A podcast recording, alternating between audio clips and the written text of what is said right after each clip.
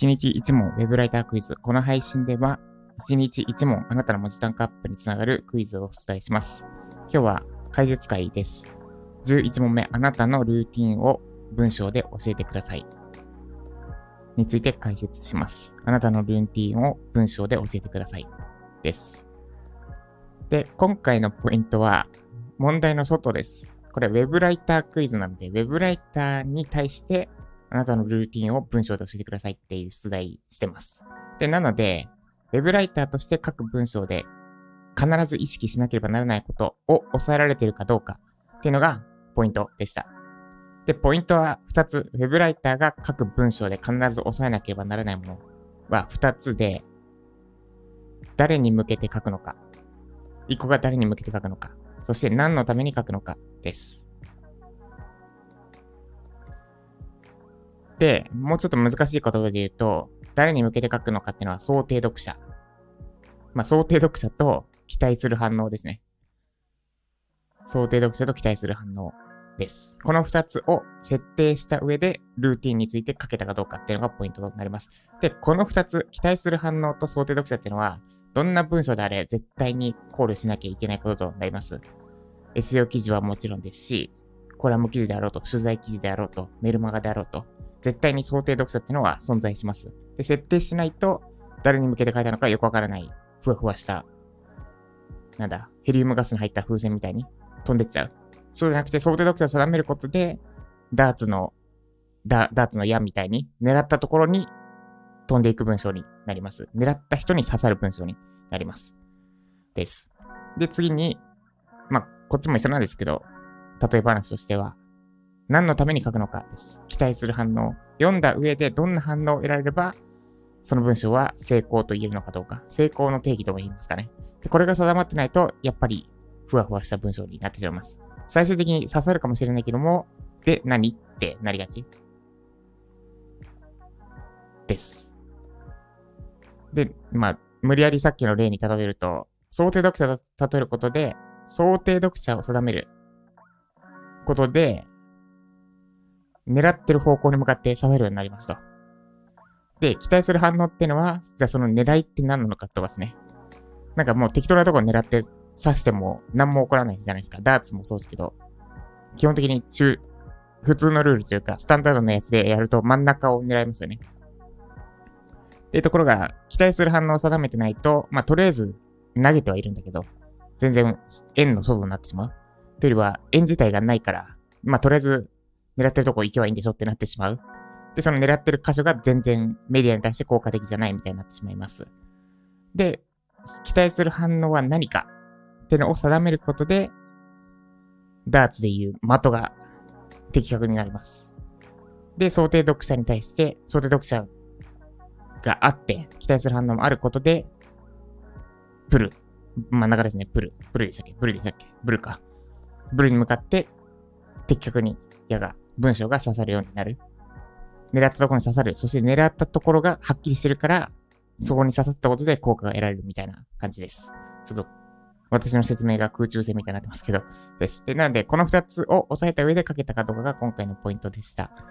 ポイントだったんですが、かなりエモい話というか、まず個人的には結構感動した話も入っていただいたので、まあ、こっち、私の補足は思いっきりいいかなとこですね。ウェブライターとして書く文章では、絶対に想定読者と期待する反応っていうのは定めないといけないってことは押さえておいていただければと思います。で、まあ、ついでに言うと SEO 記事に関して言えば、もう一個定めなきゃいけないものがあります。それは課題です、課題。3K って呼んでるんですけど、まあ、課題？課題？ちょっと違うな。まあ、課題ですね、課題。検索者が何に悩んでいるのかです。まあ、コラム記事とかだと、まあ一緒か。ちょこの話やっぱなしにします。はい。沼にはまりそうなんで、なしで。では、回答いただいた方のコメントに触れていただきます。久保田さんの前に浜勝さんからいきます。えー、私が毎日行っているルーティンは寝る前に天気予報をチェックすることです。前日に1時間ごとの天気を知ってランニングする時間帯を決めています。ルーティンのメリットはモチベーションに頼らずに継続できることです。やりたいことは余った時間ではできません。時間を作ることをルーティン化して、強制的に行えば、モチベーションに左右されずに継続できるでしょう。困ってる人はぜひ試してみてください。お。いいっすね。えっと、半分、半分 OK って感じです。で、半分って何かっていうと、想定読者ですね。違う、期待する反応ですね。今日私、あっちゃこっちゃ行きますね。期待する反応が書いてある。ここですね、ここ。困ってる人は、試してみてください。だから想定読者も考えられてるか。想定読、だから、OK ですね。100点ですね。えっと、課題じゃない。期待する反応と想定読者、この2つを定めた上で書けているっていう点では OK です。で、まあ、ついでに書いていただいた文章をフィードバックすると、えっと、具体と抽象が急に切り替わるから、ちょっとわかりにくくなってるかもってことですね。ちょっとこれ、Google ドキュメントに貼って、せっかくなんで、ちょっと真剣にフィードバックしますね。で、寝る前に天気予報をチェックすることです。これ、開業いらないな。開業入ってないようなです。で、前日に1時間ごとの天気予報を知ってランニングする時間帯を決めています。そうですね。こ、ここ、ここまでが、なんだ、具体的な話ですよね。具体論。で、このルーティンのメリット、ここから急に抽象的な話になるんですよね。で、なので、まあ、直しとしては王道なんですけど、プレップ法を使うことです。今回使い、伝えたいことって、まあ、ランニング、まあ、ルーティンを教えてくださいって言ったから、ルーティンから正解答えるというのは、ある意味結論ファーストになってるんですけど、伝えたいことに対、伝えたいことっていうのが結論です。あ、でも難しいな。私の質問にシンプルに答えるって意味では、これで合ってるですが、この話の切り替えが急すぎるってとこですね。だから、前置きとして、ルーティンは寝る前に天気をチェックすることです。これは結論ファーストで OK。私が聞いた答えにシンプルに、まず一文で答えるっていうのは OK で、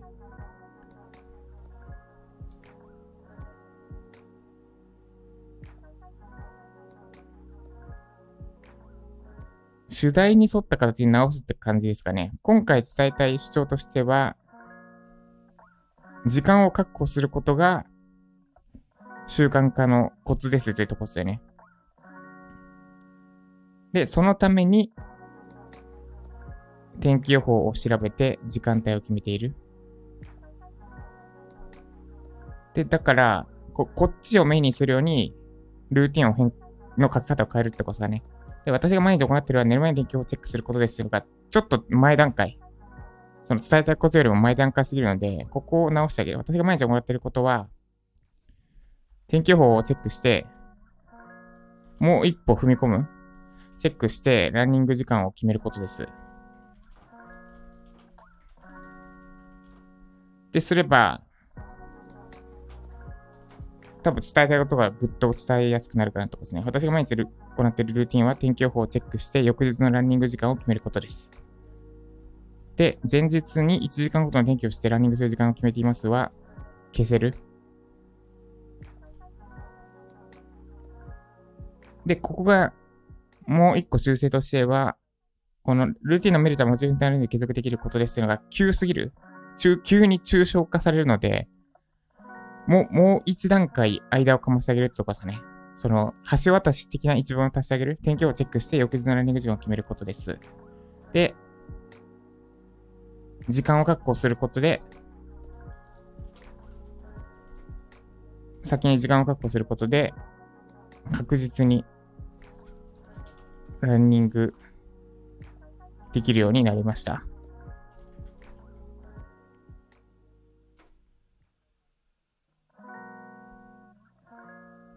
で、ルーティンのメリットはモチベーションに頼るに継続できることです。これは、ルーティン自体のメリットなんで、まあ、急すぎるというより話が逸れてんのか。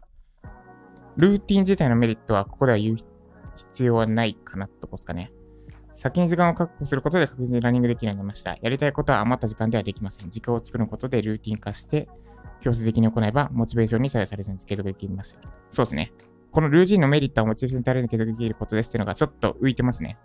文脈としては。なんでこんな感じですかね。直すとしたら。で、直した後のやつを読み上げると、ちょっと私最近、あれなんですよ。これ YouTube 側じゃないとわかんないですけど、めっちゃ Google ドキュメント使いこなせるようになった。ちょっと今、ぐだりましたけど、その、直した後のやつとか、めっちゃスムーズに見れるようになりました。この開業邪魔だな。これバッテンしたらあれだよな。この開開業が邪魔。こ、こ。まあいいか。私が毎日行っ、直した後のやつ読み上げます。私が毎日行っているルーティンは天気予報をチェックして、翌日のランニング時間を決めることです。先に時間を確保することで確実にランニングできるようになりました。やりたいことは余った時間ではできません。時間を作ることをルーティン化して強制的に行えば、モチベーションに左右されずに継続できるでしょう。思っている人はぜひ試してください。ですね。こんな感じです。なんで、課題としては OK ですが、もうちょっとわかりやすくできそうですっていうのが、文章自体に対してのフィードバックです。クイズ自体は正解です。期待する反応と想定読者を設定できています。で、想定読者はあれですね。えっ、と、何か習慣化したいけどうまくいってない人って感じですかね、きっと。です。ありがとうございます。10分経っちゃった。で、久保田さんですね。で、久保田さんは、あれですね、素材にとは分からなかったので、純粋に自分係をさせてくださいってことなんで、そうですね。想定読者も期待する反応も特になく、気持ちよく自分語りしていただきました。気持ちよくはあれですね。なんかディステルっぽくなってますけど。で、私は、私には刺さったので、すごく良かったです。ま、なんでクイズ関係なく、フィードバックというか、感想を言うと、感想を言う前に読み上げますね。私の毎日のルーティンは1日20分程度の軽い筋トレ。2ヶ月前からスタートし、最近ようやく定着したと思える新しい習慣です。私の場合、新しいことを始めようと思うと、めんどくさいとかしんどい気持ちが先行して、なかなか重い腰が上がりません。ですが、無理やりでも続けていくうち、次第にそういった抵抗が薄れて自然と体が動くようになっていきます。そしていつしかやらないとなんか気持ち悪い。やらないとなんか気持ち悪いと思えるようになります。自分にとっての現状が新しい習慣を手に入れた後の世界に切り替わる瞬間です。その感覚がたまらなく面白くて、私が直近9ヶ月にルーティン化した好ましい行動は実行強に上ります。そのせいか9ヶ月前より今の自分の方が好きです。すべてのきっかけはライジャパでした。半年後さらに進化した自分になれるように、これからも新しいことに挑戦していきたいと思います。いや、いいっすね。多分、こう、今読み終えた時の私の感情みたいなのをエモいって言うんだろうなって思いました。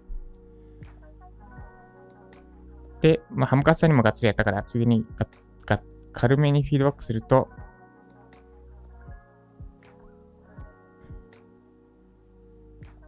まあ、この文体好きですけどね。結論ファーストに直せばより分かりやすくはなるけど、エモさが減るからこのままでいいかなと思います。今回伝えたい主題って、多分この習慣化することで、現状が切り替わるってことですよね。だからそれを前半の方こ、この辺で書いてあげても、私の毎日のルーティンは1日20分程度の軽い筋トレとか、ここら辺の間に入れてあげると、結論としては伝わりやすくなるんですけど、ただその分、なんだ、感情の動きというか、ストーリー的ではなくなる。小説とかも結論ファーストで書いてたらもう何もつまんなくなるじゃないですか。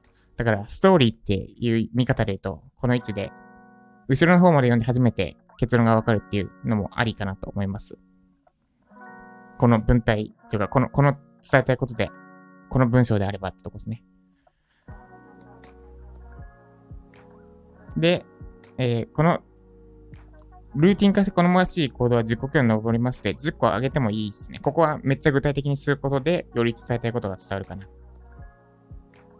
まあ、なくても伝わりますけどね。10個、羅列って10行しか使わないので、まあ、あってもいいかな。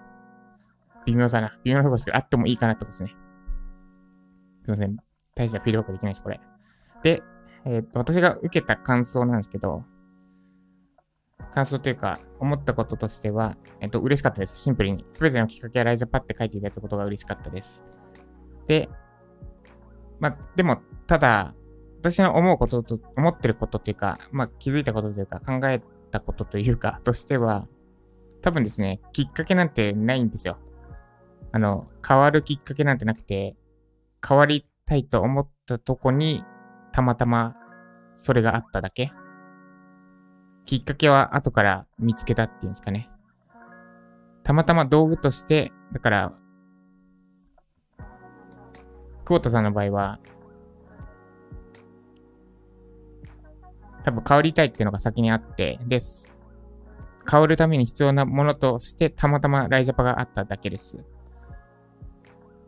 で、これは一般論というか、ちょっと話が抽象化しますけど、多分、誰でも人生に変わるきっかけなんてものはなくて、変わりたいと思った時に、たまたまそれがあっただけです。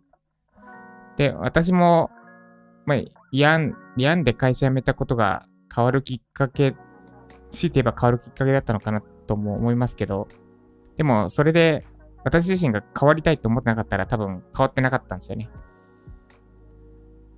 えっ、ー、と、具体的には、今のままじゃ嫌だなって心から思ったし、このまま、なんか、ずっと後悔したまま人生終わりたくない。今のままでは全然満足できない。納得できない。って思ったから、そのきっかけ、きっかけはなかったか。むしろ変わろうと思って必要なものを探したって感じですかね。で、多分きっかけになったのは、体調を戻したことなのかな。まあ、どれが聞かないのかももはやわかんないな。し、まあでも、すっごい広い範囲で捉えたら、病んで体調崩したことが私にとっての変わるきっかけであったんですけど。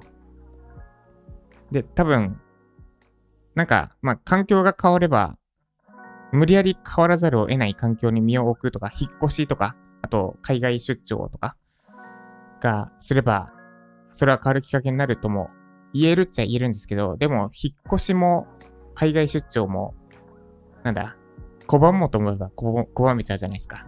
いや、嫌だ。引っ越したくないとか。あるいは、海外出張行ってくれないと言って、全力で拒もうと思えば拒める。で、だから、変わらざるを得ない環境に身を置く前に、身を置いたら変われるっていうか、その前に変わりたいと思うかどうかなんですよね。変わりたいと思ってなかったら変わらざるを得ない環境なんて身を置きたいと思えないからです。な、何の話ですかね。私もこれ自分語りしちゃってますね。ということで、ちょっとめっちゃ話それまくりましたが、なんかそういう、そういういろいろ考えられる、考えさせてもらえる文章でした。久保田さん、ありがとうございます。で、なんで、きっかけライジャパだったって思っていただけてるのはすごく嬉しいですし、私もライジャパきっかけにしたいと思って作りましたが、私自身が思ってること、ちょっと矛盾するようですが、他人を変えることはできないとは私は思ってます。で、多分きっかけも作ることはできない。一番大事なのは本人が変わりたいと思ってるかどうかです。で、それがあれば、その青、その気持ちさえあれば後押しするのはライジャパに、ライジャパなら、ライジャパはその後押しはできるよ講座にはしたつもりです。ってとこですね。だからきっと、ライジャパのおかげじゃなくて、コーダさん自身が変わりたいと思ったから、買われたんだと思います。っていうところですね。はい。ということで、朝からエモい話になりましたが、以上。11問目のフィードバックでした。